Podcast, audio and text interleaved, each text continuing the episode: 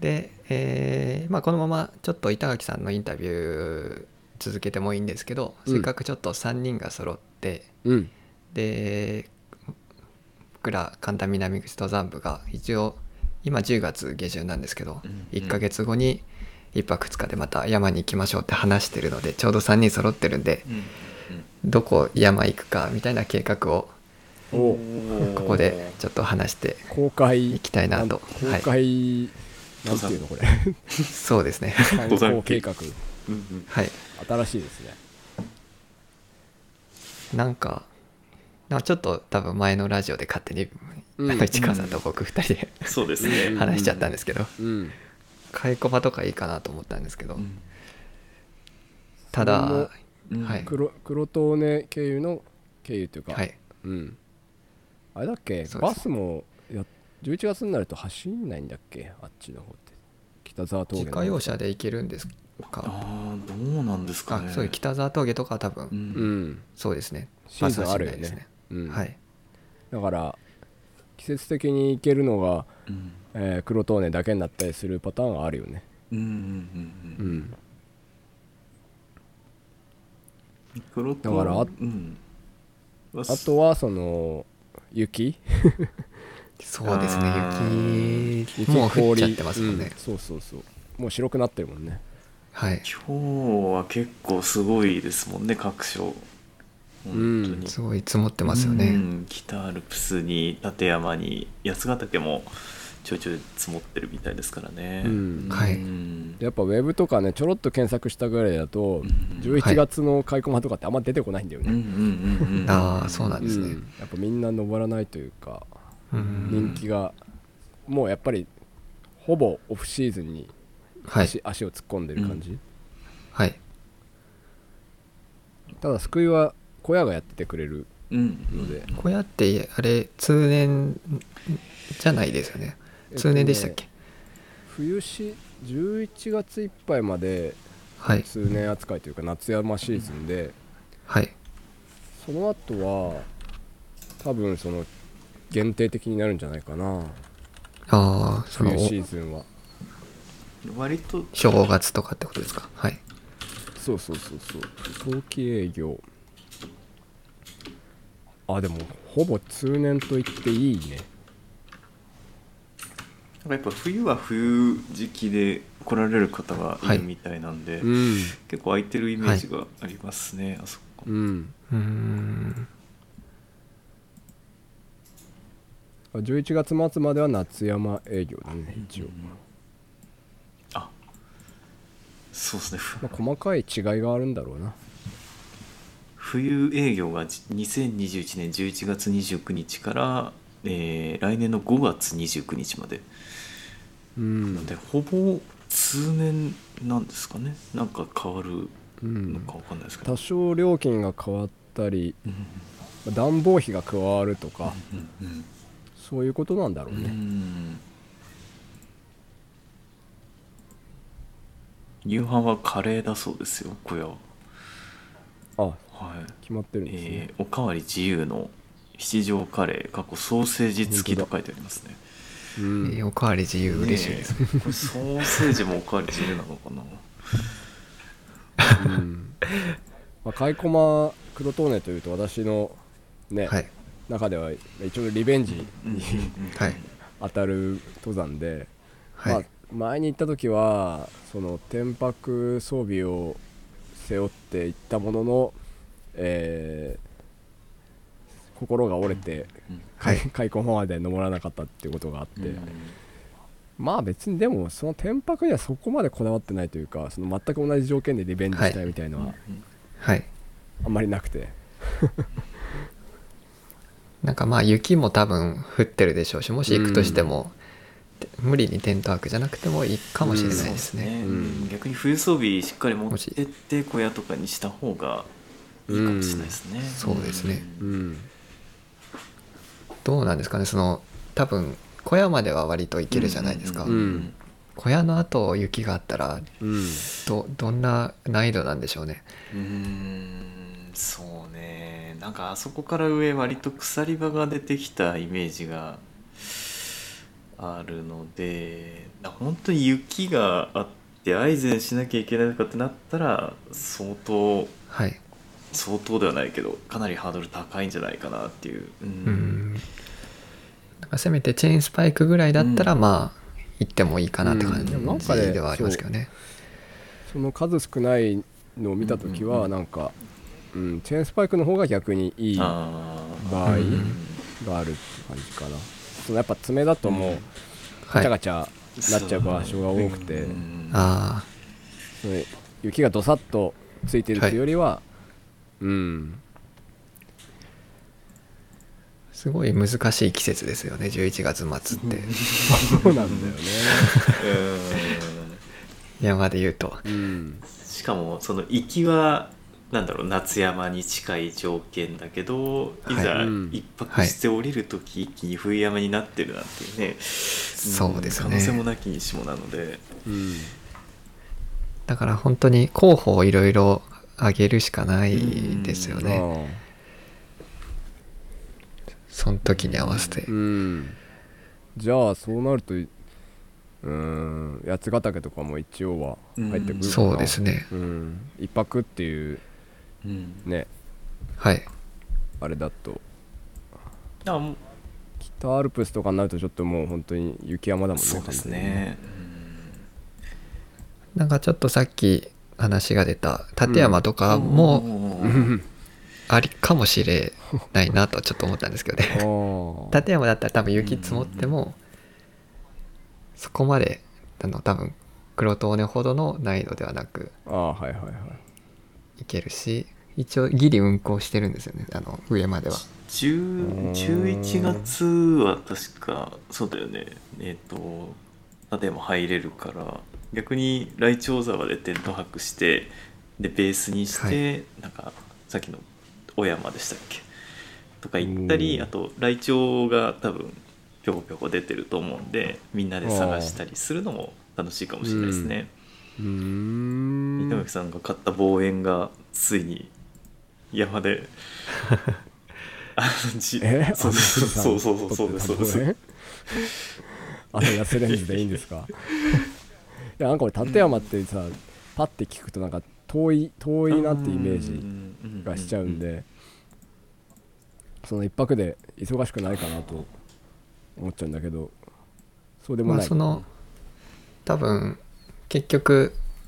出るのは何ていうか、うんうんロープウェイの時間で7時8時とかで、うんうんうんで上行ってその小山だけとか行くならうんうん23時間ぐらいうんと本当は夏とかだったらコースタイムもうん12時間ぐらいで行けちゃうぐらいなんで、あーなる別に全然ほどあーありだ多分その、は始い、発そうですねで剣も見れるとそうですね、うんまあ、重走しようと思ったらまあちょっと時間かかりますけどうんうんうんその立山三山重走うんうんでもそれでもそんなに行けないことはないという冬か装備でもそういけるかなどうだろうね微妙なとこいやそれはそこそれは雪次第って感じですけどねまあそれだったらもう小山だけとかでもありですしねうーんあとは立山ってどどう行くのこれ あれいや富山の方に出るってことですそうですね近いですねそのう 2, ん二箇所あるああ大体下通って深上通って関東圏の方が行くのは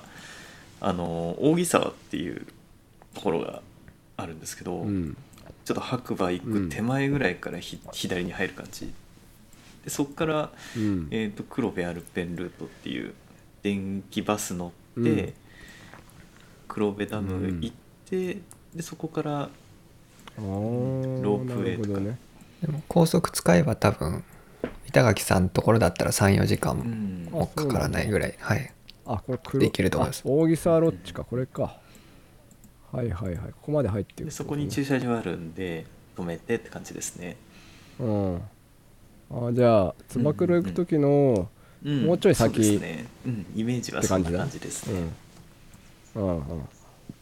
なるほどこのこの黒部ダムを越えていくわけだね越え越えるっていうそうかですね挟んでってことだねうん逆にそうですね立山だったらその来鳥荘とか小屋に泊まることもできると思うんで、うん、うんうんうんうんそれそれで楽しいかもしれないですね。うんすごい小屋がうん、ぴったしであのちょうど営業期間 きぴったしそうなんだあ本当に終了ギリギリで小屋島へいいですね参考だねあと温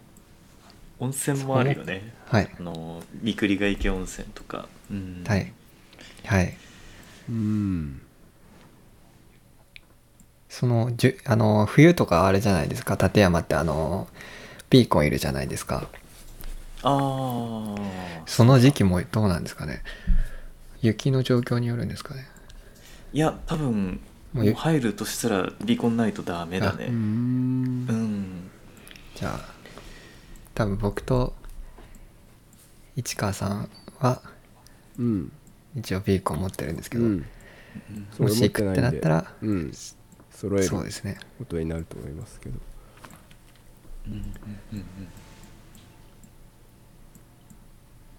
なんか他に行きたいとことかありますかなんかやっぱねその想像がつかないよね 11月のね時期的にうんそうですね難しい時期ですねあとはもう八ヶ岳で、もうテント泊してみたいなのもいいのかなとかって思いますけど、個人的に他にちょっとよぎったのはうん雲取山だとかああはいはあああとはもうちょっとぶっ飛んで九州だとかいうんうんうん 九州一泊ですか九州もねなんかまた今日ねいろいろちょっと大変だったみたいでねああそうだね抜かしてましたもんね、うんうーんああの影響がもしかしたら多少なりともあるかもしれないですね場所によっては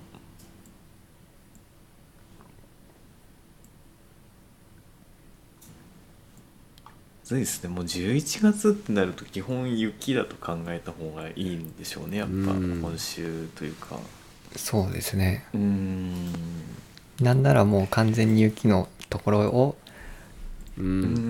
んにしとくとか、逆にねはいちょっと早い先取りそうですね。はいうんなんか変に読めないとこ行くよりは安牌かもしれないですね。そうですねうん。なるほど雪で行けるとことかって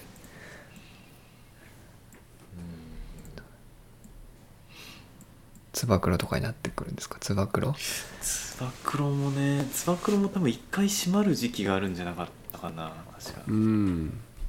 十一月末はやってるのかな。やってた気もしますね。つば九郎は、あ、つば九郎も十一月はやってないですね。ああ20日でそうなん終でわすりねだ違う。あうん。そうなんですねうん結構あわかんないこれ単に予約の期限かごめんなさい。僕大転送見てましたね。これ単に予約が何何日先しかできないよって話かもしんないうんうんうんうん。 Q&A 黒はえーあいや20日までですねあでもやっぱそうなんだはい20日までですね、うんこれ、であと 10, は多分10月ですか、はい、うん11月だあ11月の、うん11月20日だねあとはその年末年始とかに開けるよみたいな感じだもんねうん、そうなんですね雪狙いだったらもう立山の方がいいかもしれないですねうんそこでみんなで雪山講習やったら楽しいんじゃないです かまた雪道掘るのみ3人でこうそうですね他に営業してるとこと見た感じはあとは鳳凰三山あああいいけどもうねほうもうどうなんだろうねあの辺も雪降るよねでもね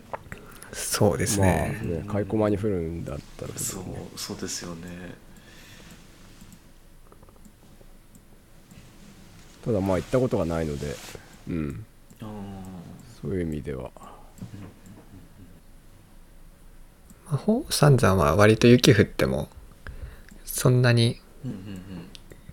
うん重曹しなければそんな重曹もうんそんなにまあまうんうんあす難易度的にはって感じですもんうね、ん法小屋から法だけ行くとかあ法じゃないどこ行けえっ、とあのオベリスクがあるとこ行くとかねはいうん違うかでもや夜叉神から入って何でしたっけなんか小屋でテント武張者っ陣から入ったらはいうん、薬師あそうそうそうそうそう薬師ぐらいまで南大室小屋ですねはいあそうそうそうそうそうあそこまで行くと多分北岳とか見れるから、うん、それだけでも楽しいかもしれないですね、はい大丈夫ですかこのラジオはもうなんかみんな他にブラウザ片手にもうカチカチやってる感じ行きたいとこあります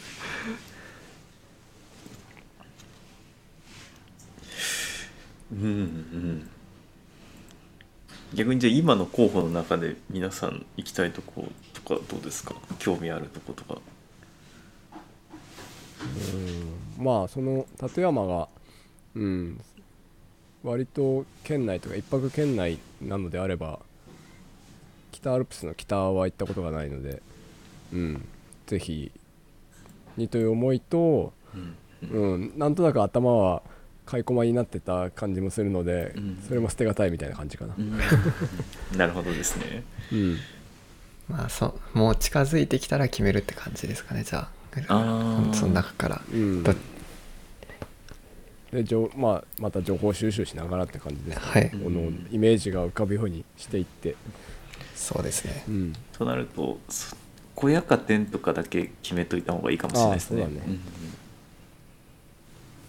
小屋ですもねうそうですね確かに冬装備のテント泊でどっちもなかなかしんどいですねうんそうですね小屋がいいですねそれでしっかり万全の装備の方が良さそうですもんうんうんねうんそうそうそのね設営撤収の時間でもやっぱり変わってきちゃうしねうんその、うんはいまあなんかね撮影もしたいだろうし、うんうん、そうっすね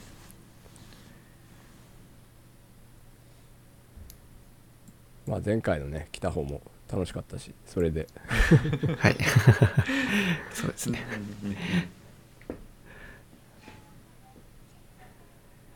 じゃあそんな感じで、まあはいまた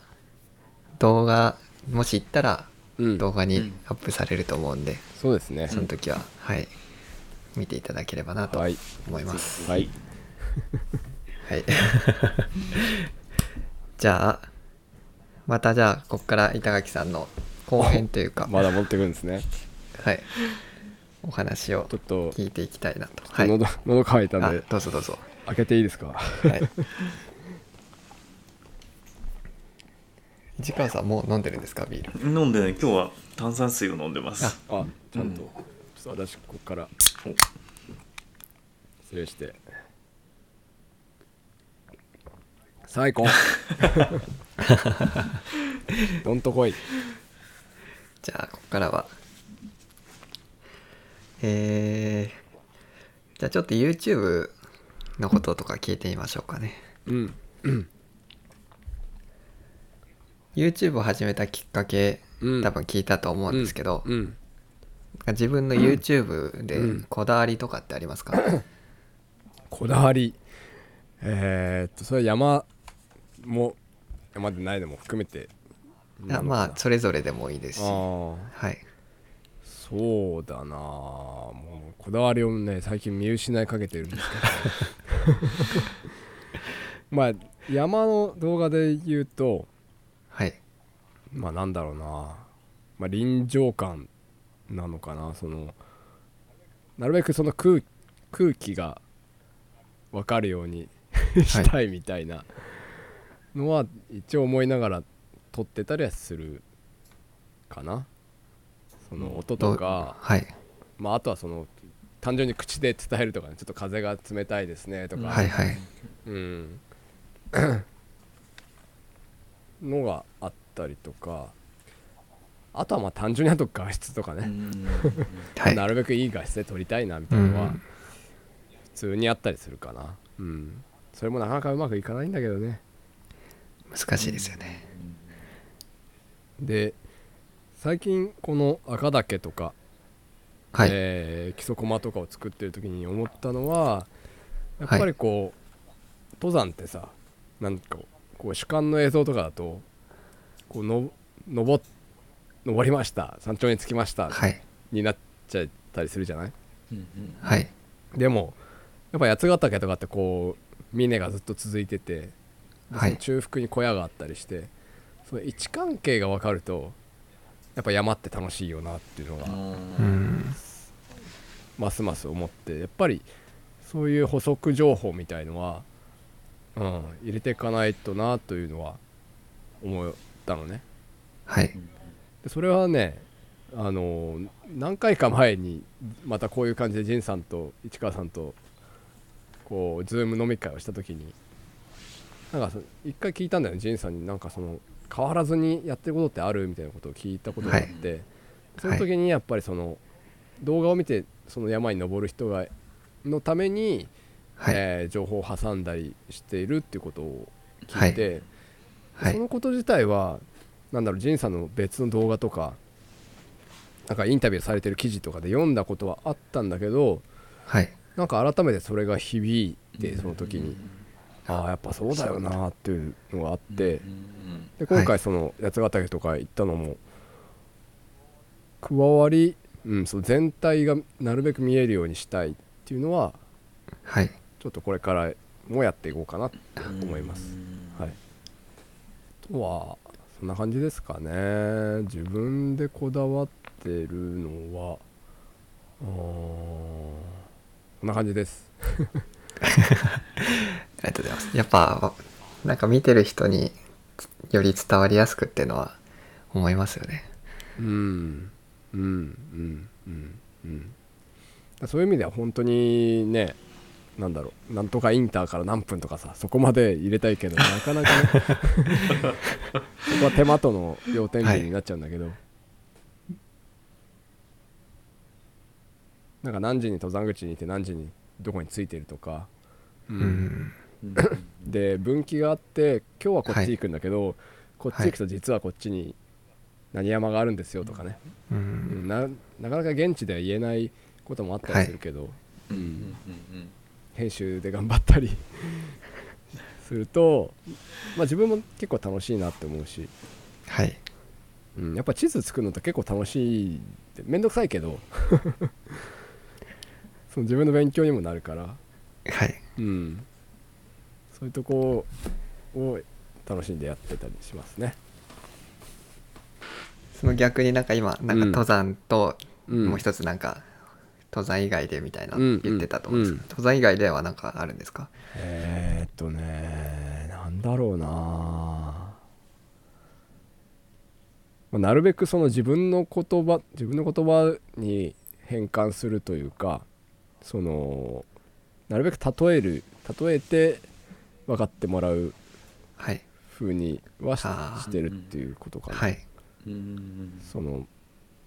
だうん見てる人がどこまでそのその分野について知ってるのかっていうのがわからないので、うんはい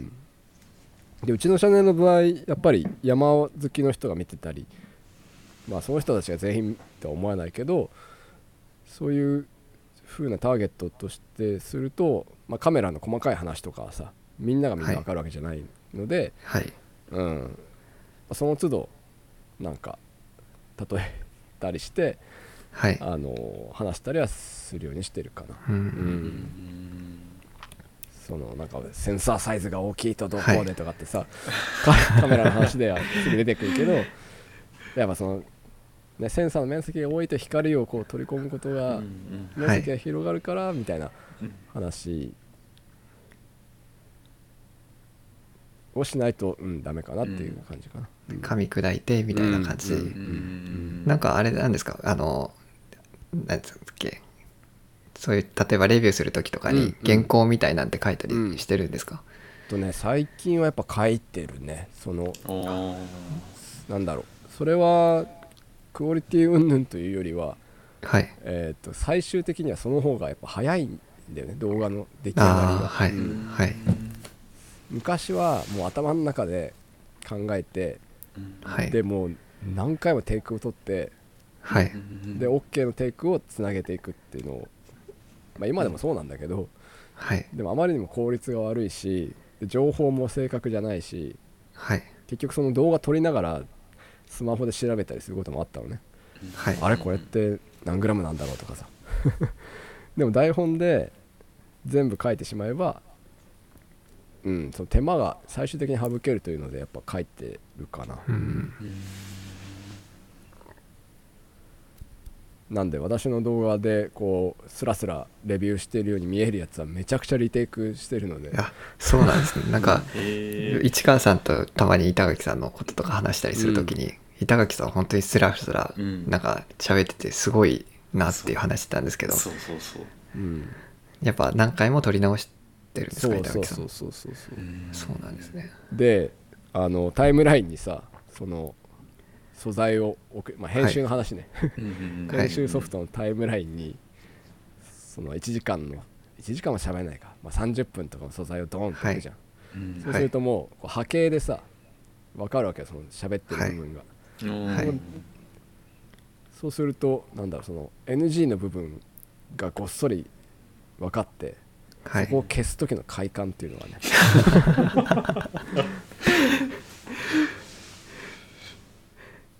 なかなかこれは編集してない自撮りで編集してないと味わえないものがそ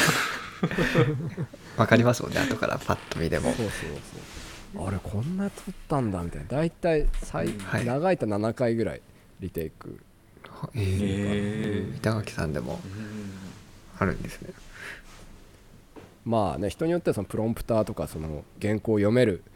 ーねうんうんはいレンズにこう原稿が映るやつとかをさ使ったりする人もいるし人それぞれだと思うけど、うん、市川さんは原稿書いたりしてるんですかうん書いてないですねだから本当に思ったことじゃないけど必要最低限覚えてなきゃいけない例えば何,、はい何グラムでこういったのも一緒に使えるよみたいなのは覚えてますけどうんあとはもうその場の感じと雰囲気で押し通してますねいつもだからリテイクの回数は確かにすごい多いです、うん 大変ですね毎回結構その原稿とかもじゃあ書くのとかも時間かかるそうだねじゃないですかねあのミスドよあく行くのはミスドかマックなんだけど、はいあそうなんですか、うん、マックにノートパソコン持ってってはいわーって書くっていう、あうん、そんなしっかりされてたんですねなんか板い垣やさもんう家だとさそうですよねみすごいミスドのイメージがありますねそんな言ってるんですか水野家だと全く進まない特にそういう作業って進まないから、あーうんまあ、ネットさえつながれば、ね、どこでもできるから、だから結構もうなんだろう自分の言葉でも書いちゃってるね「あーこんにちあはー」板垣ですから書いちゃってあーあもうなんか箇条書きとかじゃなくてもう文章としてみたいな感じでそうそうそうまあ簡略簡単にやるときは箇条書きにしちゃうんだけど、うんうんうんはいうんこれはちょっとちゃんとやんなきゃいけないなっていうのは、まあ、分かりやすく言うと依頼されちゃんと依頼されたものとかははい原稿を書いてたりするかな、うんいややっぱ聞いてみないとわからない大変さがうんうんうんうんうん、まあ、ちょっとこのなんか今のはな話の流れで、はいそのちょっとかぶる部分はあると思うんですけど、うんなんかその YouTube でうん大変なこととかってやっててあー大変なこととかってありますかなんだろ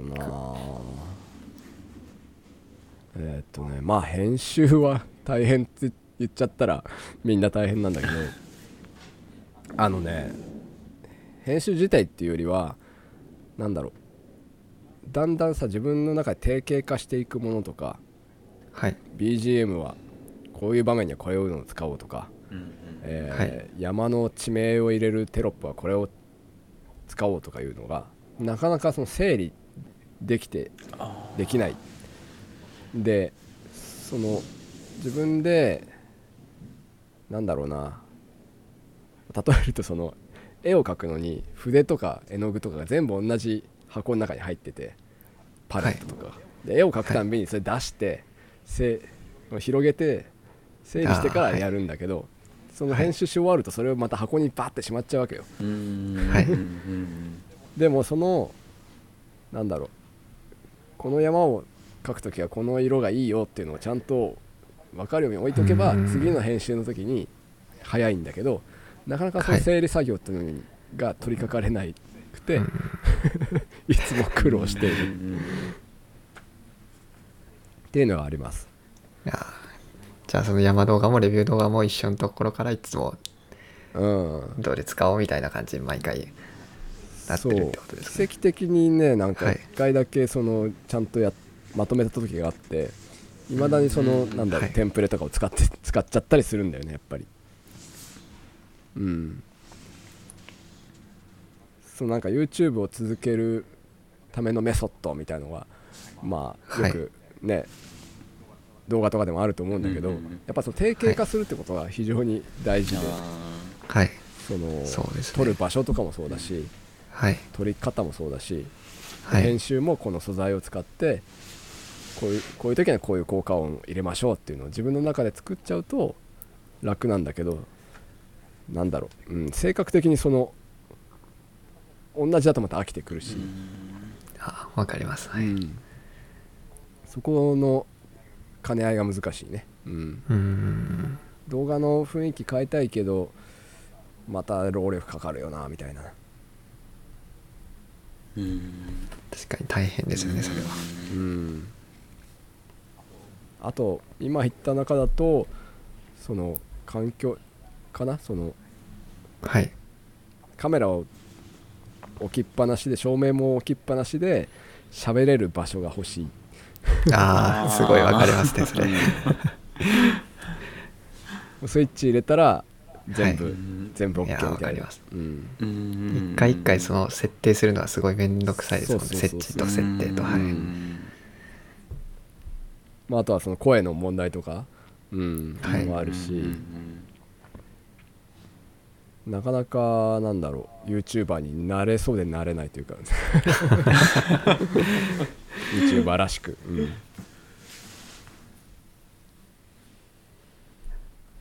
そんなとこはまあ苦労したりするとこかな、山での撮影とかで大変なこととかはあります、撮影で大変なのは毎回機材が定まらないさっきの話とつながるんだけど、うんあれも試したいしこれも試したいし新しいカメラ買っちゃったしみたいうんうなん結構そのあもうこのスタイルが一番いいなって思ったはい後でもまた変えちゃうんだよね、ううんんうん、あの多分俺のチ ャンネルずっと見ててくれる人とかをすすごいわかると思うんだけどもうまたなんか変わってんなみたいなやり方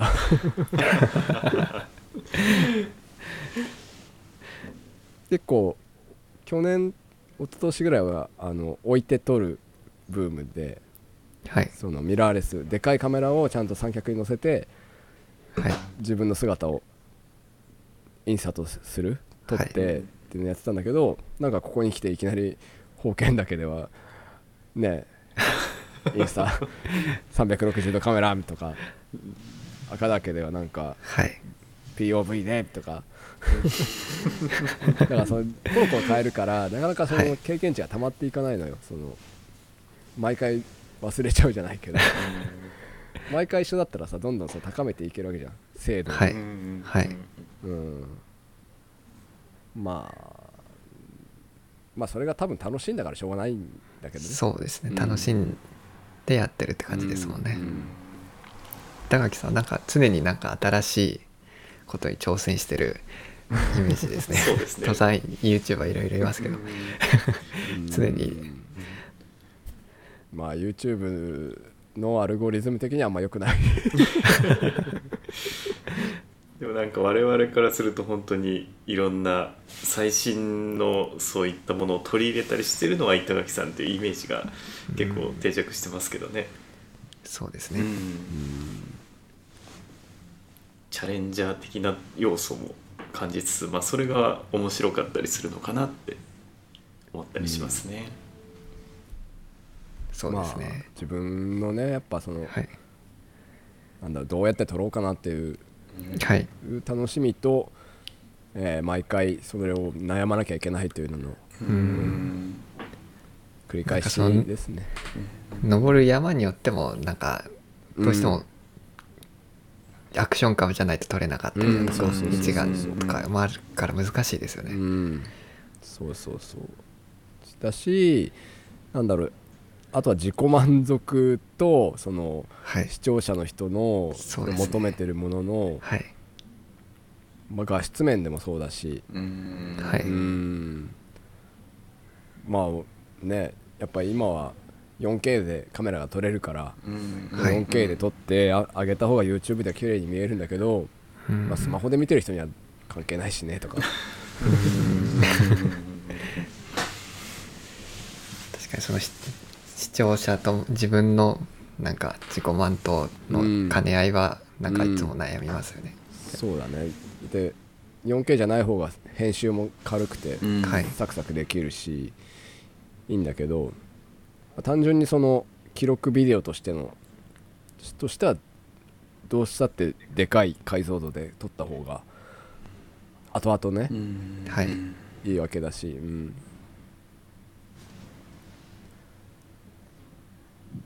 そんな感じですね、うん、でも大体さなんかはい集まるとこんな話してるよねそうですね毎回確かにですね。 毎回こんな話してますね大 体じゃあはい。 YouTube いろいろ今までアップされてると思うんですけど、うん今まで上げた動画でうん好きな動画ベスト3おはありますか、自分の動画の中で。はいああ、ちょっと待って、ちょっと見ていい。で、市川さん、はい市川さんつないで。本当ですかなんかしら そうですねじゃあカメラ話でも入れときますかはい一応明日かな明日ソニーから、はいはいあのいよいよそうですね待望のアルファ、来アルまフすねァ7-4が発売になりますけど、 CM みたいな。 どうどうですか仁さん的にはいや僕はもうずっと待ってたんで買いあまあやっぱりねすはい値段がちょっと高くなるかもしれないんだよね、そうですねまあただちょっともう α7-3 だうんうとんいろいろ欲しい機能がなかったりするんで、うんちょっと買わないとなってま感あじそうだよねそのために貯めてるんで、うううんなんか 4K60p が取れるかもしれないだっけ確かねそうですねん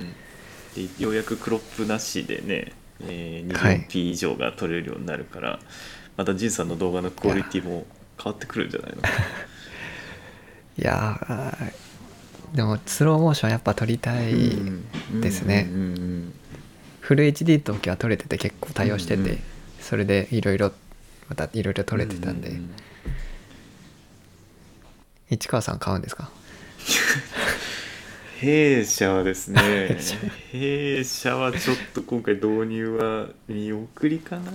あーうんまあ次 α7R5 を買うってことですかねうんやっぱり次更新したいのは写真機の方を更新したいから、はい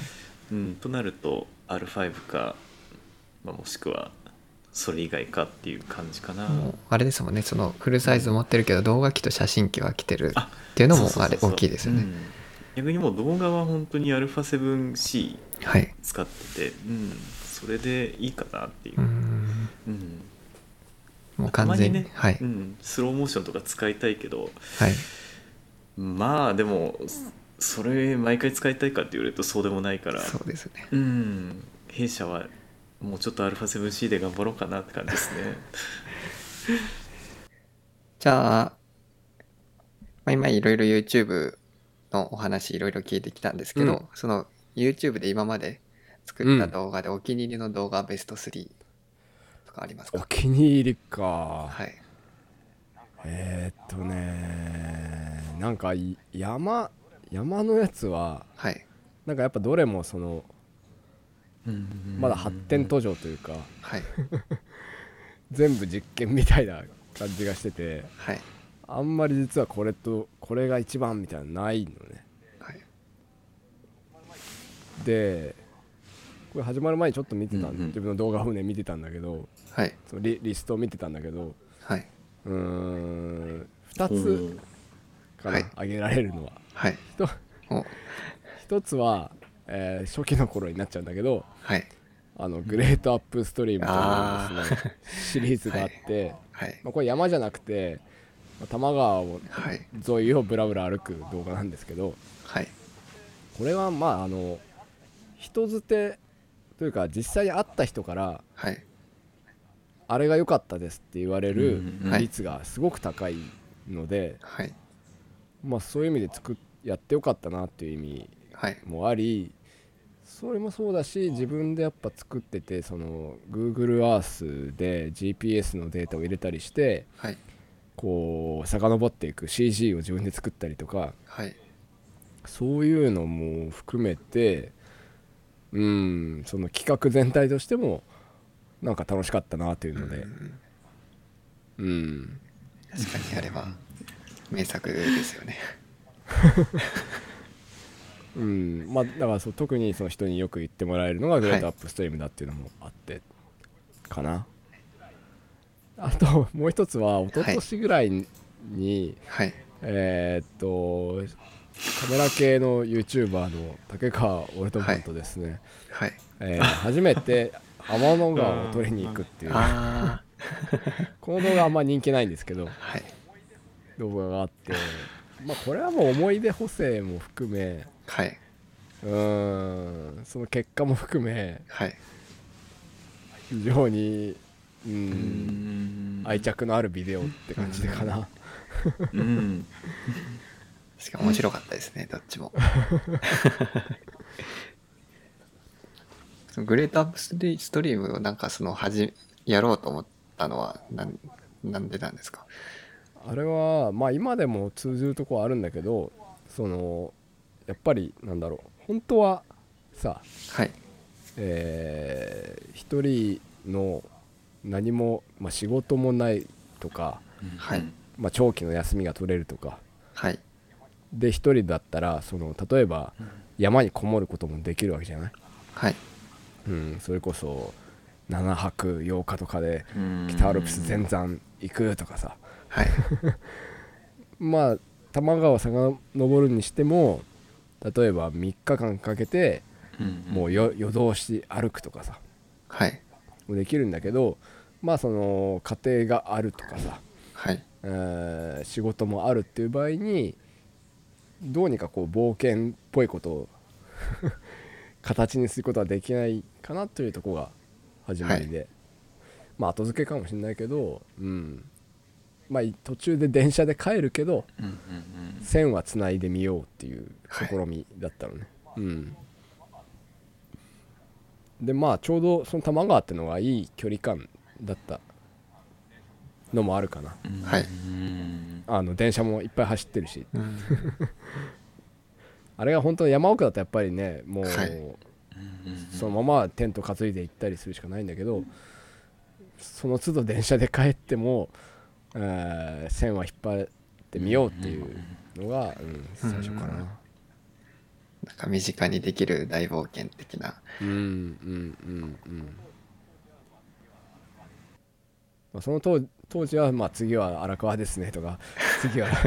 利根川ですねって声もあったんだ けどなかなかあれ以上になんかねなんか違ったものを出せる気もしなくて 一回しかやんなかったんだけすごいタイトルとかも自分で考えたんですかどあれはあれパクリパクリというかあれですよ NHK でやってたはい田中陽樹さんの「グレートトラバース」はいですねあの日本百名山を線でつなぐはいのの プチバージョンということ でプチなんだけどグレートってついちゃってるんだけど、まあ、アップストリームってのは遡上って意味ですね、はいあの魚が皮を遡上するの遡上ですねうん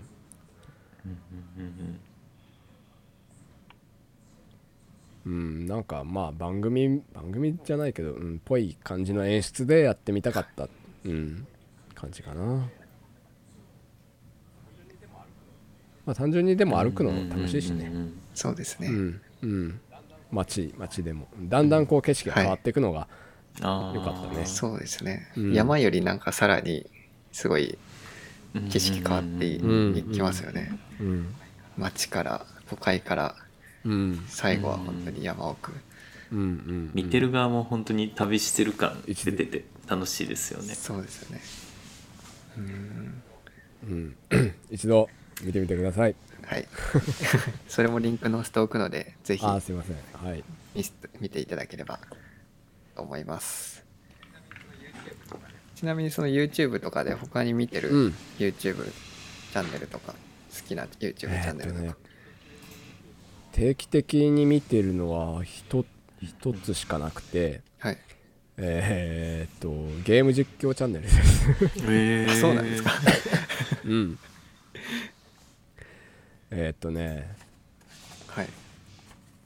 えーパソコン PC ほぼ PC でしかできない Windows でしかできないゲームで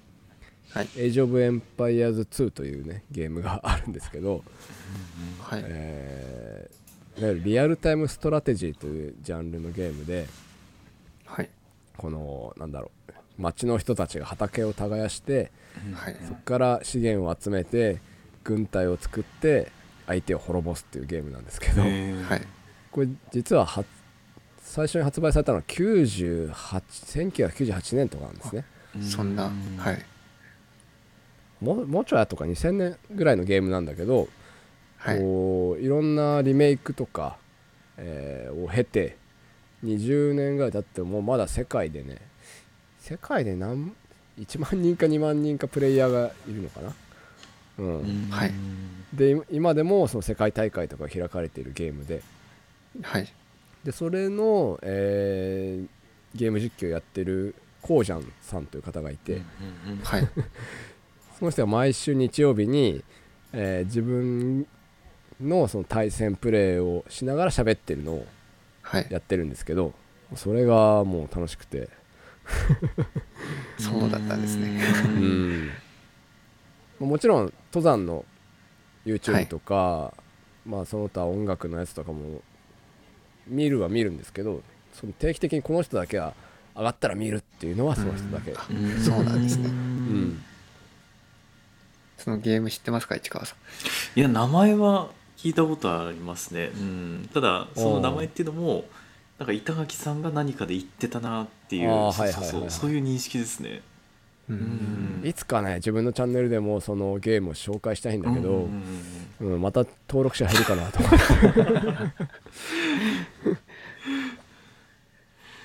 そうだったんですね知らなかったですねまあ結構みんなもそうだと思うけどねその実際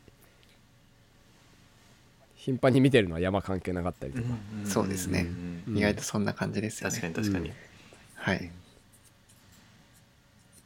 意外となんかはい山動画見てたら時間足りないもんねそうですね それとなんか最近は情報がありふりすぎて見ちゃうとなんか新鮮味がなくなっちゃうっていうのがあーすごい感じてそうだね感じますよねうんやっぱりその初めて自分で行って初めて見たいってうん思っちゃいますよね、うんうんじゃあだいぶ終盤になってきましたけどお、うん、質問自体は、まはあ、い最後に山のことまとめていくんで、まあ、ちょっとカメラのことうん、で、えーまあ、お気に入りのカメラ機材だとかお気に入りのレンズだとかう、んうんうんうん、なんかそういうのはありますかえー、っとねどうかなまあ今一応メインで使ってる、えーフルサイズの一眼の S5 はもうすごく使いやすくてはい気に入って使ってますねで、えー最近台頭してきたのが、うん、やっぱ iPhone13 はいの俺のはミニなんですけど、はいうん、ちょっとこれは使えるぞといううん感じでまあ前使ってたのが iPhone7 だったのではいかなりその動画性能にカメラ性能にが飛躍的に進歩しているので、はいうんうん、これはもうなんだでかいカメラいらないパターンもあるはないというふうに思っていて、ちょっとそれも試していきたいなと、確かに、うん iPhone 僕も多分市川さんもうん30買ったと思うんですけど、うんなんか僕もひ iPhone 本当に久々なんでさい最後は6とか使ってて、うんうんあそれ以来その間のいくなんか違うアンドロイドのスマホとかずだっとあ Android だったんですけあーどそうなんだ、久々に iPhone 買ってみて動画撮ってみたら、ういやん、こんなすごいな と思って確かにねちょっとびっくりしちゃいましたねまあなんかシャープネスが多少なんかきつうくんはいかかってはるいから、まあ、パッと見がかなりいいのかもしれないけど、まあ、それにしても、うん、でかいモニターで見てもいいこれでよくねっていう感じはするうんそうですよねうん確かにカメラがちょっと売れなくなってきてる理由もうんすごい納得というか、確かに確かにだから、えー iPhone13Pro の方も欲し いい言ってましたねそれはあもう完全にカメラ用とってことですか、そうそうカメラ用あでであれプロだと望遠も多少そう効くででしょ、すね、うんはいな60ミリとかだっけそんくなんか変な焦点距離だったけどうん、まあ、大体のものは撮れるって感じそうだねまああとはバッテリーを交換できないから、はいうんメインにした時にそこがどうなるかってとこだけどねまあ、はいモバイルバッテリー差しっぱなのかううんんうん、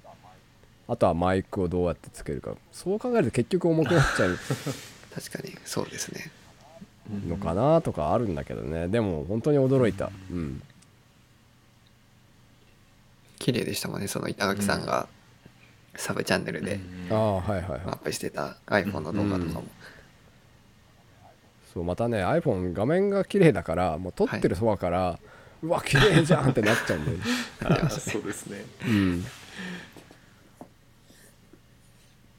これから YouTube 始めてみたいとかっていう人だったら逆には iPhone で試してやってみるっていうのも手かもしれないですよね、ああうん確かあーにそうですうね、ん、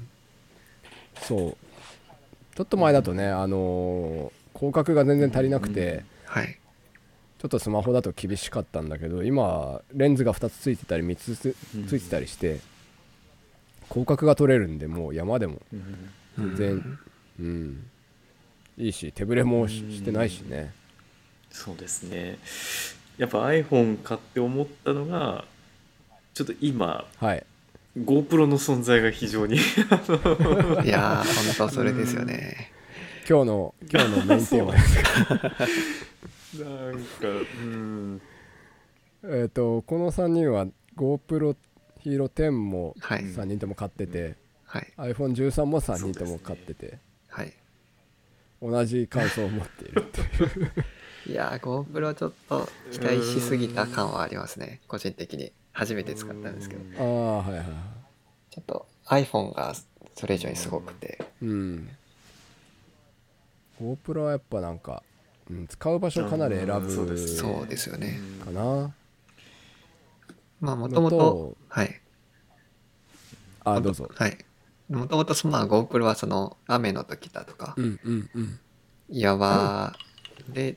ていう意味での時限定で使う予定で買ったんで、まあ、それはそれでうんまあいうんいんですけど、うんそういうところでしかやっぱうんそれ以外でちょっとうんなっていうところはうん今のとこ思っちゃいますね。 iPhone と被らないんだけどなんか思ってたのとちょっと違う感が GoPro にはあるそうで気すねがしますね。はいうんあとなんか割といろいろ設定ができるのがすごくいいなって最初は思ったんですよ。はいそのあシャッタースピード変えれたりとか、ISO 感変えれたりとかあただはいそれが逆にちょっと最近ネックになってて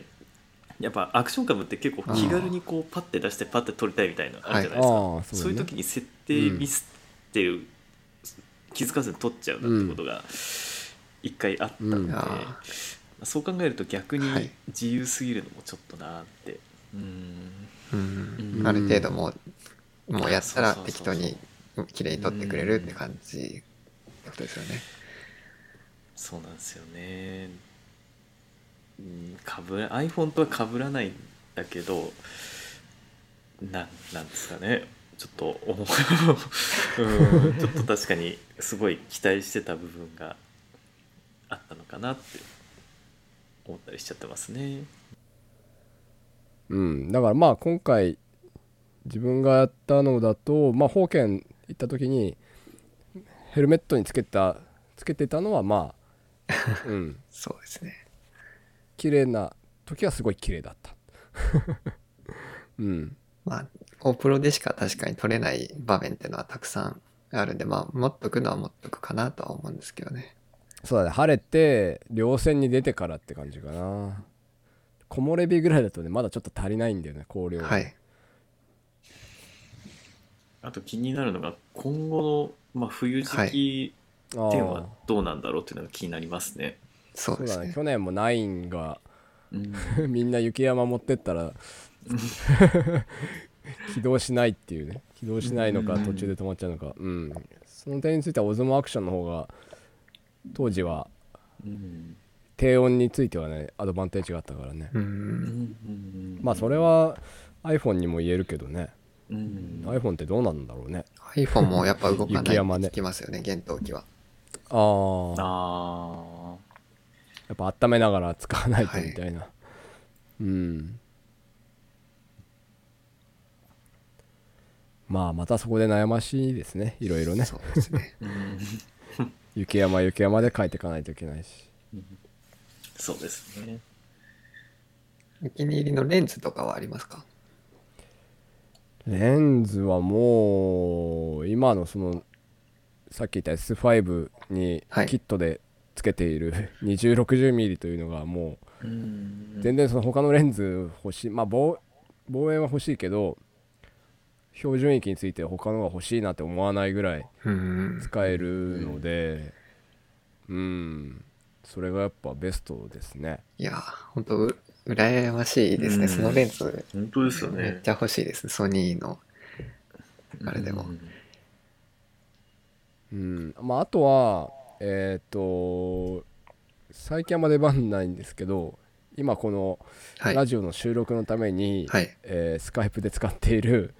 マイクロフォーサーズの 15mm っていうレンズですね、ああ、はい。うんえー換算 30mm はでい F1.7 なんですけど、うんまあこの超小型ですごい綺麗にボケて、うんうんうん、いい映像になるので、うんうんあと、まあ、レンズ自体がちはょいっとかっこ,、かっこいいというか、はいメカメカしくてかっこいいので気に入ってますね。すごい評判いいですよね、僕そのレンズ。うんはい。うんうんうんねボケ綺麗ですもんね。えうんうんううんん安い。でも、はいまあ2人に比べたらもうレンズの本数とかってもう全然持ってないんいやでいやいや。いやいやいやいやいや。結構キャノンキャノン全部売ったんですもんねもああそうそうそうキャノンの時は70200とかうんうんうんいろいろまあそれでもそんな長いないけどねうんでもこれから板垣さんも写真に目覚めつつあるじゃないですか。ああ写真撮ってるね、最近はまあやっぱりカメラがさうはい、うんカメラがいいから写真撮撮ると気持ちいいよねすごい取れますもんねやっぱり画画素数がそう2000万画素以上あるとはい全然違うなとううんん今までその動画用の動画寄りのカメラだったから画素数が少なかったけど、はういうんん、単純にうん今の環境はいで見ると、昔のそのパソコンの環境ってモニターもちっちゃかったし、うんうんスマホとかでも見なかったからだけど今ってそのねはい綺麗なものはより綺麗に見えるようになってるから、はまあ解像度高いことに越したことはないよなとはやっ思うぱよね。違うんですねその1000何万画素と2000何万画素、うんうんうんうんうんうんだってもう 4K がさ、はい3800横幅がね、はい4 4000近くあるじゃない、はい、そうするとやっぱ静止画はそれを超えてほしいからさ、うん、ビデオよりは、はいうん、うんうんそうなるとやっぱり800とか1000とかだとちょっと足りなくて、はいうん、確かにだから今はもう写真で出力するための画素数というよりは、はいうん、でかいモニターでバーッと綺麗に見えるのが、ううんん、高画素高画素のいいとこかなっていう、うん確か新しい、まあトリミングはいもできるしね、画素数多いので後で大画面で見たらなんかちょっと感動しますもんね山の景色とか後でうんああ大そうきいだ画面ねで見たらうん確かうんに確かに、じゃあカメラ関連はこれで最後なんですけど欲しいカメラ機材、レンズカメラ別にカメラとかそういう機材だったら何でもいいんですけどああ、うんこれからってことですか、はいうん iPhone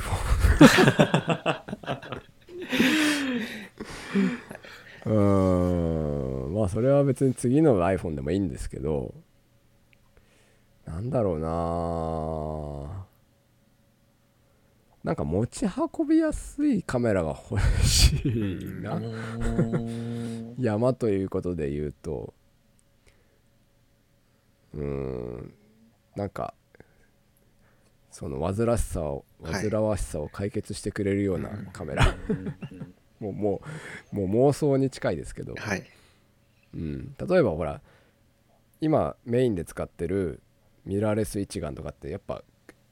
カメラの形をしてるじゃない、はいうんうん、でもやっぱりプロがそのロケで使うカメラってビデオカメラの形をしてたりして、うんはいでも今満足にそのミラーレスっぽい絵で撮れるビデオカメラ型のカメラってソニーの FX6 とかうんはいになっちゃうんだよね。でそこまでスペック高くなくていいんだけど、はいなんかこうカメラじゃないカメラ要するに一眼レフの形じゃないカメラでなんか手ぶれもしなくて暗証も強くて焦点距離も広角が取れて持ちやすくて丈夫でみたいなさうんはいうんうんうんうんうんカメラ出ねえかなって感じかななんかこの一眼の形うんいつまで続けるんだろうみたいなそれこそあれですもんのがねあ って、その槍ヶ岳の時とかは一眼じゃなくうんてそのビデオカメラみたいな感じ、まあ当時はね その、うんうんうんやっぱり長い参考に2泊3日の長い参考だからバッテリーが持つやつがはい、うん欲しかったから、まあ、ビデオカメラを持ってったうんうんっていうとこかな、うんだからやっぱこうあのカメラだと広角が取れなかったんだよねあはいー一応そのレンズアダプターっていうかさあるじゃん、はいえーワイワイコンか、うんうんうんワイドコンバージョンレンズとかも出てたんだけど当時はそこまでか考えも及ばずつけてたっけワイコンつけてたっけな忘れちゃったうん、まあ、とにかくビデオカメラって広角がねそのミラーレスに比べると弱いはかいら、うんなんかそのアクションカムとちょうど穴を埋めてくれるような なんかいいカメラがと思ったんだけど今日の DJI の発表したカメラははいうんちょっと手が出ねえなっていう感じかなうんでも作例とか見てみたいねあ ーあ見てみたいですねうんなんかパ確かにうんうん要するに、うん DJI ポケットのお化けバージョンだと思うんでなんかパナソニックも四角いキューブ型みたいので出てましたよね。うんあーあれはねやっぱ屋内用スタジオ用って感じだよね、そうなんですね。あれを3つとか用意してうんうんうんスイッ。チングして使おうみたいな、ああ、うんなるほど。あれのいいとこはこう LAN ケーブルで電源の供給ができて、うんうんうんうん。あれ映像も LAN ケーブルなんだっけなあその HDMI つないでっていうのがなくてーうんうんで設定とかもその LAN 経由で変えられるんで3台のカメラの、うんうん。えーホワイトバランス全部一緒に一括で変えますとか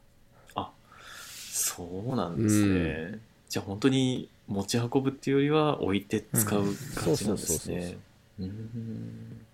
とかまああの俯瞰がうんうん。取るのが簡単とかさああ、うんなるほど。難しいですねカメラ選びはうん動画特化型のデジカメライクではないカメラですよそうそね。うそうそう、うん。ってなると難しいですね、本当に。まあ売れないからかなうん。そうですねなかなか動画に特化した、その、我々みたいな人が使えるものって今ないですもんね、本当に。うんちょっとまあ廉価版みたいなのが出てくれたらすごい嬉しいんですけどねそうだねなんかあの、うん、10ビットとかはば別に取れなくてもいいんだよ な俺ログもうんログでうんでもいいんだけど、はいなんかもっとうん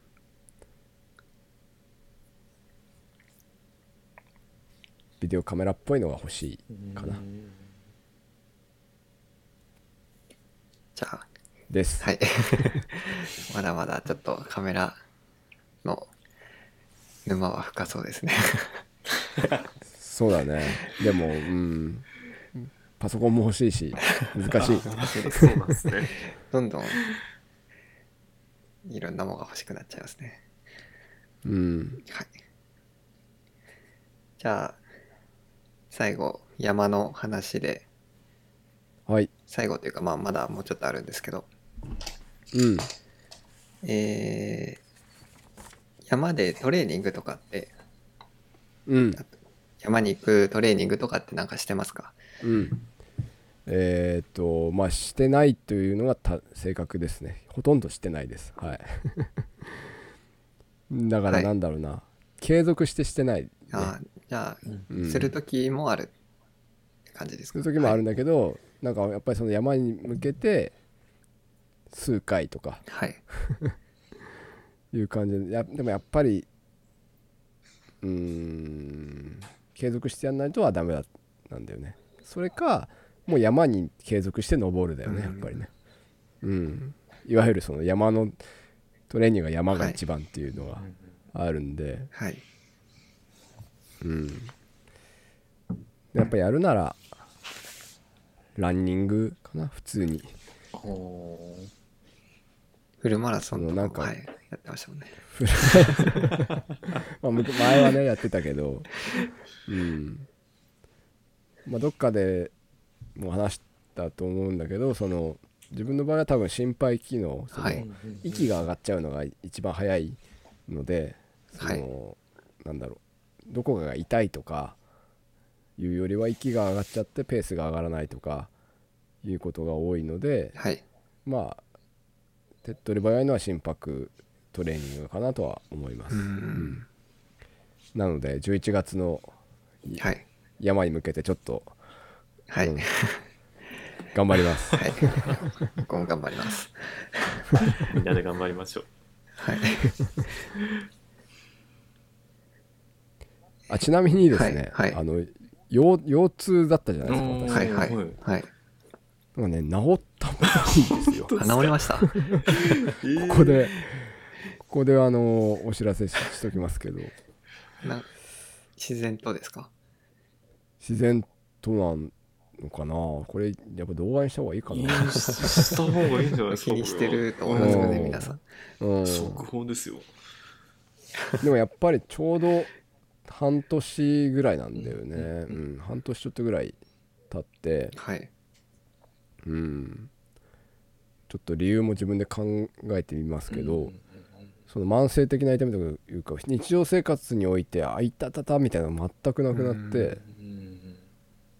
あとは相当激しいことをした時にどうなるかだけど、結局赤岳と宝剣の時は全くその筋肉痛以外のものはなかったんで、うん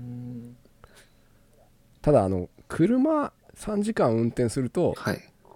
なんかちょっときついなってのはあるけど、うんでも前に感じていたあのうん、嫌な痛みがなくなってしまって、うんちょっと後で動画にします。 えっと何の話だっけあトレーニング、はいうんうんうん、トレーニングの話のはい続きで、うんはい。ありがとうございます。まあ、ささっきカメラのいろいろお気に入りのことを聞いたんですけど逆にその山道具でお気に入りのうん山道具とかっておすすめしたい山道あ具とかーありますか最近あこれいいなってなったのは、はいあのー、宝剣だけはい基礎駒の動画で背負っていたザックだね、うんあーはいはあいのヌルクの、はいえーっと注文したカーロフではなくてはいこれはねヌルクがい新宿の伊勢丹に来た時にはいもうほぼ衝動買いだったんだけど、はいストレイサンドというね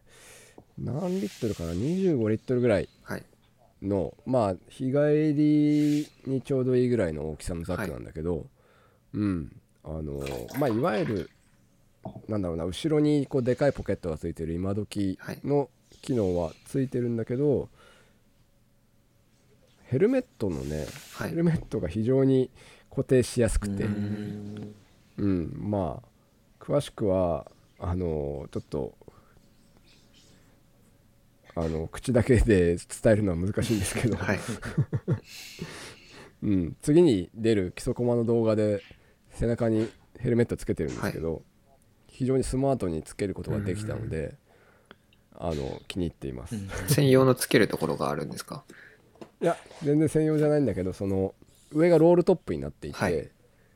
えーそれを締めるついでにくっつけられるんですね、はいうん まあみんなやってることかもしれないんですけど、うん、まああとはそのやっぱりいろんなループがついてるんですよね、はいそのなんだろう底面の部分とかにも、はいでそこにこう S ビナーとかをつけるといろんな活用法はいができて、こうウエストポーチをザックにこうつけて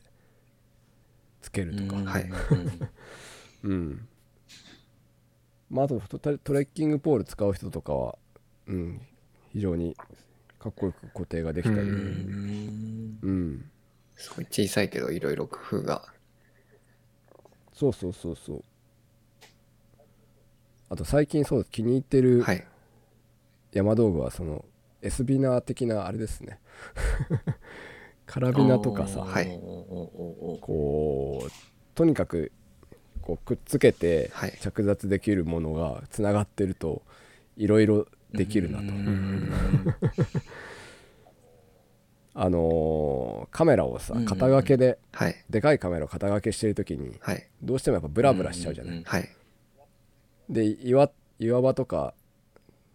そのまま行きたい時にいろいろこうザックにブラブラさしとくと、はいえーいろんなとこにこうくっつけるとうんブラブラ、うん、ブラブラがちょっと重なっちゃったり 固定固定できたりするじゃない、はいはいうん、とかまあとっさの時になんか、うん、物をザックに引っ掛け、はいあんま引っ掛けっぱなしで歩きたくはないけど、はい両手を開けたい時にはいちょっと引っ掛けとこうとかできるので、う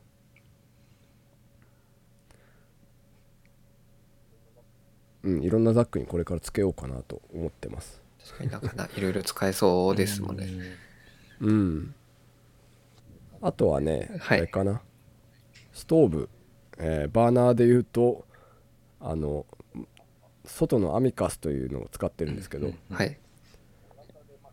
小型でまあ風に強いんだけど、うん、これをやっぱ使い始めてからそのなんかお湯が お湯が沸かねえよみたいなことがなくなったので、はいうん、まあ非常に定番モデルっちゃ定番モデルなんですけど、うん、まあ小型のアミカスでも、はいうん、お湯が全然沸くのでもうそれ以降はストーブか買い替えてないんで、気に入って使ってるね、うん定番のものはちゃんと安心してうんうん、性能うん、いいってことですね。うんうんなんか感じかな、はい山道具逆になんか欲しい今山道具とかってありますかうーんとねまあかなりもう揃ってはいるので、はいあの雪山道具も一応あるし、はいだいぶ昔に比べたら減ったは減ったんだけど、はいあれかな天白用のおマットあのああーはいかうんうんうん、軽いやつ、はいあの具体的に言うと結構今みんな使ってるエヴァニューの,、あま、あのグレーのやつははいとかは試したいあかな、うんグレーのやつってあの本当にはいうんあのあれですよね あの丸めたり畳んだりできるやつですよねあそうそうそうそうそうあれすごいいいですよ、僕使ってますけうど、ん、うんうんうんちょっとまあ痛い痛いですけどあのでも軽いしうん軽いしまああ普通に本当に収納すごい楽でーうんうんうんうんうんそうなんだよねそれぐらいかなあとまあちょっと靴が、はいえーちょっと今メインで使ってるのがつま先が痛くなるつま先っていうかね母子球のあたりがすごい痛くなっちゃうねおーはいあの親指の、はいなのでソールとかで買えるか、まあもう一回靴探しをするかっていうのはちょっとあるかなうん、うん最近新しく買った靴ですかそうスカルパのまあなんだろうな一応天白とかそう重曹向けの硬い靴で、セミワンタッチアイゼンまでははつくやつ、うん、でその割と細くなっててはいあのまあ岩岩も結構いけるよって感じなんだけど、はいなんかすっごい靴の中が硬く感じて、うん、クッション性があんまないのかなうんうん特に下りの時にこう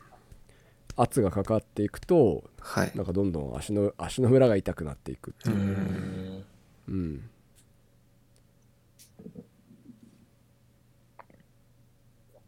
靴が欲しいかな靴も沼ですもんねなかなかねそうだねはいえっとちちなみにその山道具とかで好きなメーカーとかはありますか、えっ、ー、とですねまあ筆頭はやはり、えーマウンテンハードウェアですねはいあのまあアパレル主にアパレルはそうですねはいなんあでのまずはい山であんまり被らないうんあーはいまああとは単純に色とかあとなサイズ感かなああ大事ですねうん、そのマウンテンハードウェアの S だったら、はいもう自分は大丈夫っていうのは分かってるので、うんまずはそこで選んでうーんあんまいいのねえなっつったら他のメーカー探すみたいな感じはあるかな確かあんま見ないですもんねマウンテンハードウェアうん山で、うん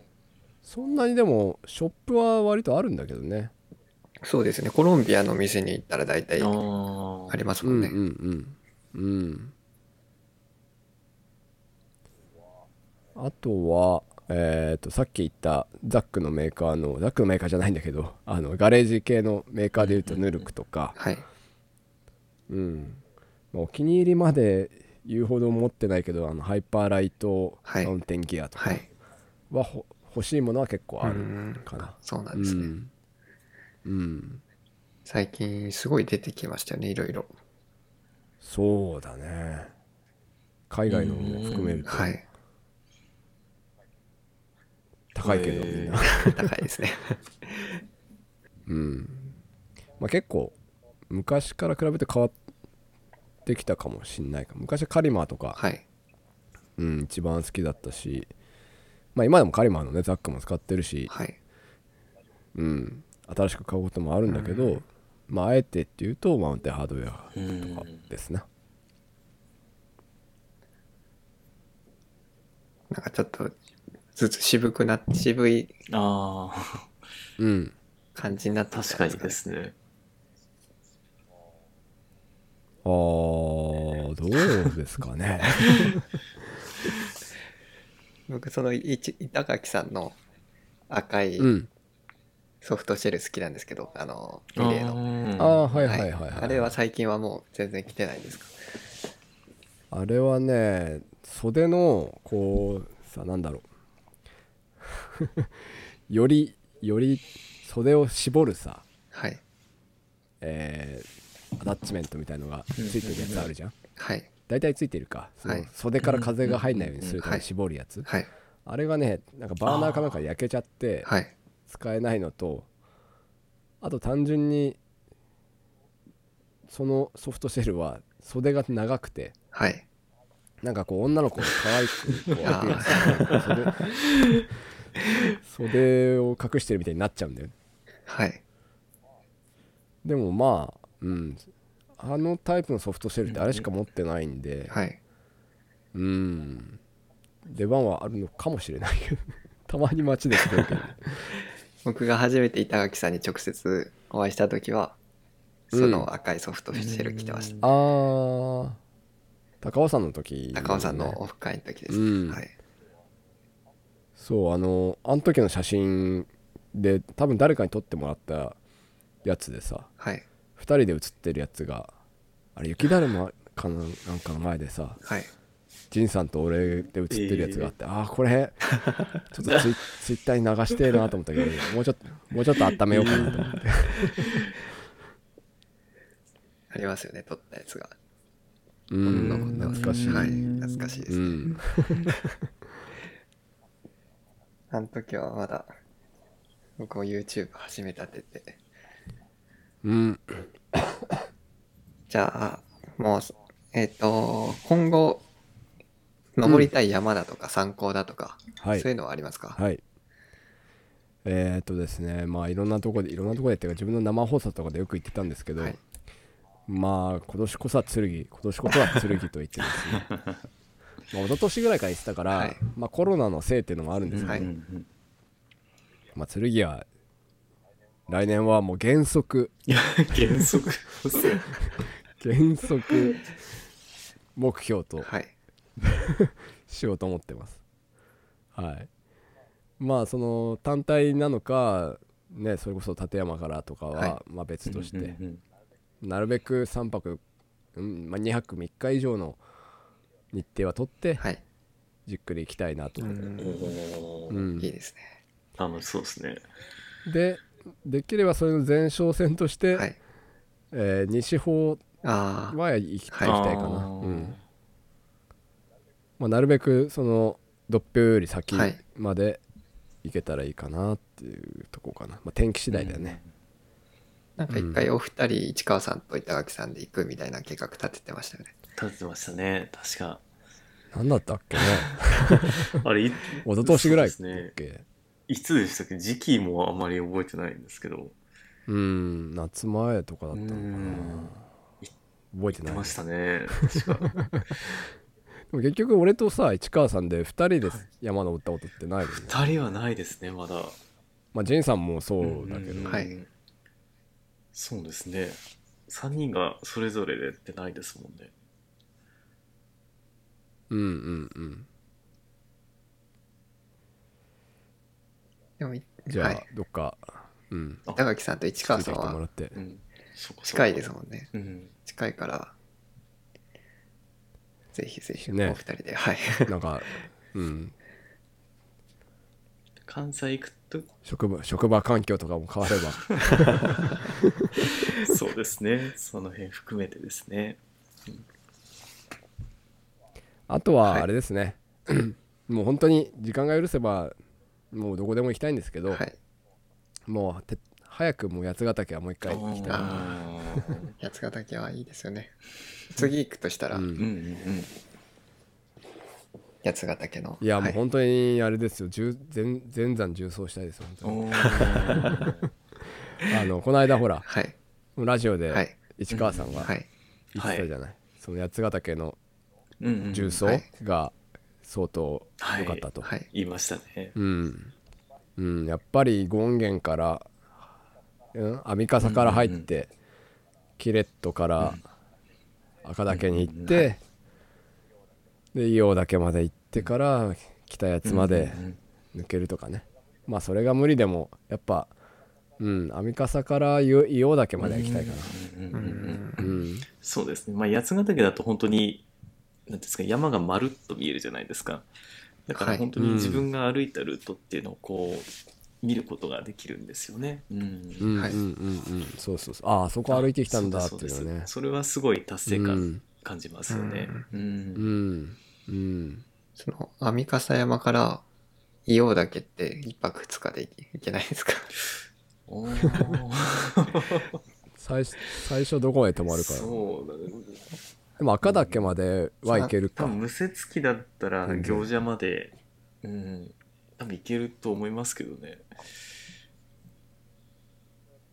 行者それは天白あ、て天こと白いや、もう、小屋泊で全然、その赤、うん最後、赤岳山荘でしたっけ一番上のはあ何の、何でしたっ展望層かな、確か。けはい。ああ、全然、小屋泊だったら無雪機展望層まで1日で行けるんじゃないかな。うん多分3時、3時ぐらいには着くような気がしますけどね。朝出て。あーうんそしたらまあ帰りの 硫黄岳からどうやって帰るかさえ確保できればそうですいけるっねて。うんみんなでそこは行っちゃえば、あれですもんね。ああ、1台置いてとかね、また。うんはい。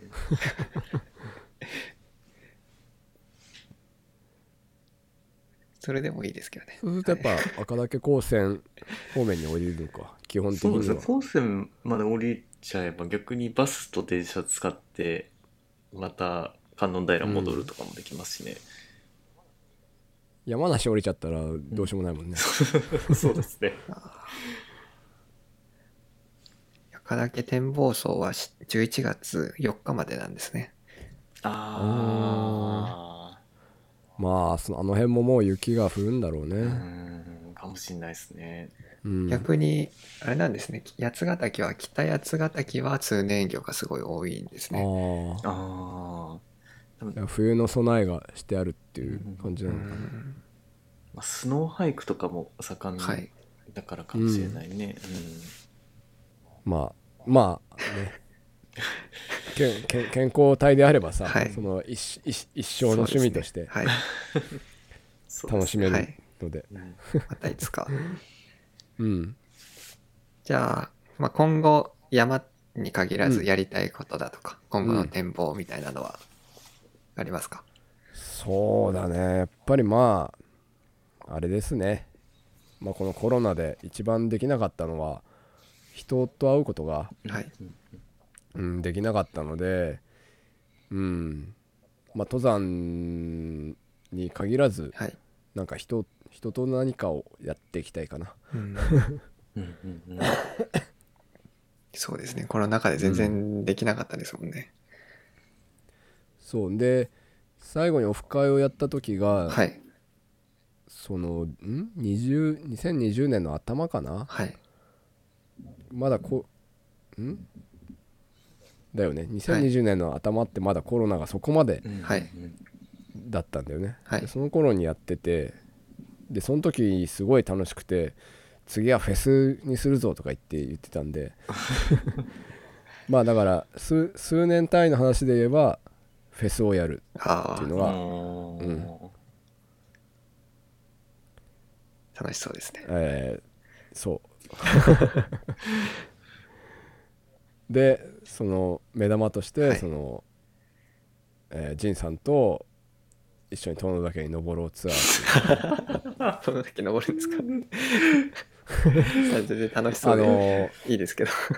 おあの大倉の戸川公園ってとこで、はいそのイベントをやらせてもらって、はいフェスをやってで仁さんと登る人はチケット をお金取るんですか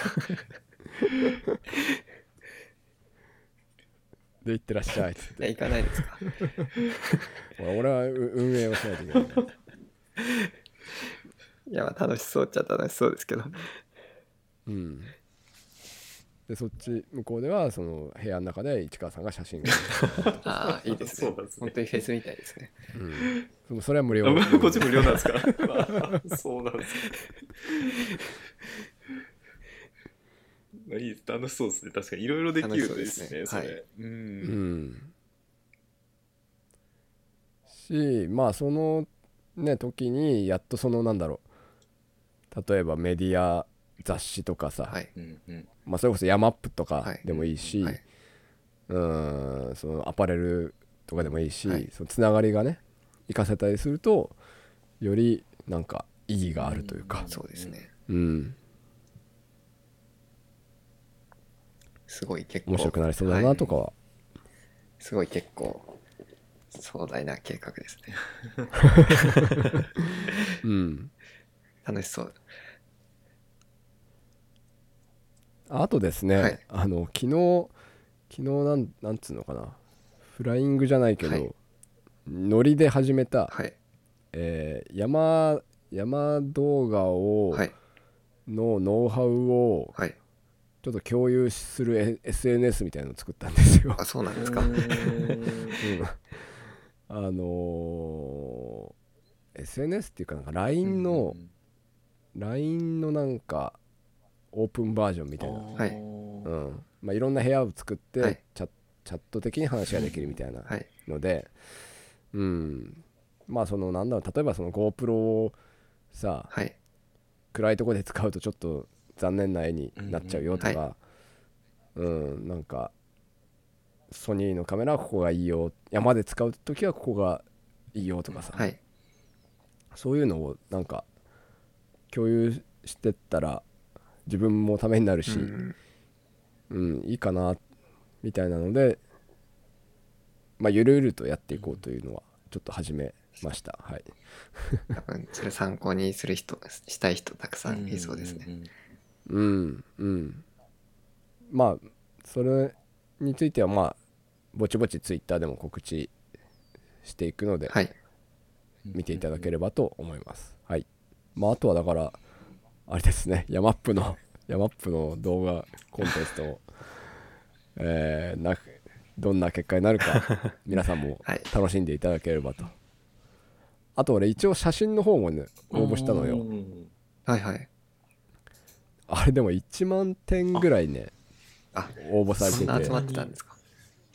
そう一応見れるんだけど、はいやっぱ一人結構点数も一人何点も出していいはいみたいな、何点っていうか 10, 10個ぐらいかな、はい出してるでもうこれ見る人大変だなと思って、うんやっぱりすごいガチのはい人もいて、もうねそのもう稜線にこう雲がガーってかかっててうわー夕暮れでいくわみたいなのもあの中で勝ち残るのは結構大変だなと思ってあーすごい。うん確かにレベルはすご。ないんで、まあ、はいすうん、スチルの方はまあ記念受験的なはい感じで、ちなみにスチルはどんな写真を出したんですかスチルはあのー赤岳の重走路で、あの虫がいたんですよ虫っていうかあのバッタがいたんですよ、はいあそのバッタの写真です まあ一応山だってわかる感じには撮ったんだけどううん、まあガチ写真ではちょっと勝てそうにないんでまたそこは そういう方向でまあでも写真って言っても本当にいろいろ撮り方もありますし、うんシチュエーションだったり、うんううんんありますからね。うん、うん写真と動画両方狙って、ダダブブルル、受賞で、初のダブル受賞。 ダブルでしょその辺はぜひビールを分けていただけると嬉しいですね。そうですね 2, 2ケースあれば、うん分けられると思うんでありがとうございます。市川さん、なんか他に板垣さんに聞きたいこととかあります かそうですね。うーん。なければいいんだよいや、まあ、普通に気になることとしては、その、山は行って動画撮ってるじゃないですか。うんその動画をある程度こういう風に編集しようみたいなのっていうのはうん山に行く前の段階で決めたりしてるんですかえー、っと、うんうん行く前はほとんど決めてないけど今回の封建だけに関しては決めてたかなある程度うんうんうんうんうんまあやっぱりその岩場でうんねその置き取りとかなかなか難しいと思ったので、全部もう身につける前提でうん行ったので、そうするともう編集もおのずと、うん、そういうスイッチング的な編集にしようかなっていうのは考えていったかな。ああなるほどでも例えば唐沢に行く時とかうんうんうーんそこまで最終形までは、まあ、だんだんねその唐沢の場合はさあのミュージックビデオ的なのとうんうんその旅ムービー的なのとうん両方作ろうっていうのは考えてたりはするけどうんうんううんんでも本当はね全部決めてった方がいいとは思います。うんうんうんなるほどですね。でも大体ある程度、あ、じゃあ今回はこれとこれを作ろうみたいなのは決めたりされるんですね。うんうんううんなんかねまだまだ見ぬフォーマットみたいのがあるんじゃないかとこう夢見ているんだけど、うん。あ ーまあうん難しいねあー、でもやっぱそういうことを考えてる段階で、やっぱり板垣さんは本当いろいろなことにチャレンジしようとされてるんだなっていうのを、うん、思ったりしますね。うん。やっぱ見いい習コうメントありがとうございます見習わなきゃいけないですね、そういうところ。まあでもツイッターとかでもねいろん見ててもいやっぱみんないろいろ工夫をしてたりうんまあ単にそのいいカメラを使ってるからいい動画が撮れるわけじゃないので、うんうんうんうん、真似もしていかないとなとうん思ってます、本やっぱ勉強も大事ですねいろいろ考えたりもうんじゃあこれからも板垣さんの動画見て勉強していきます当にはい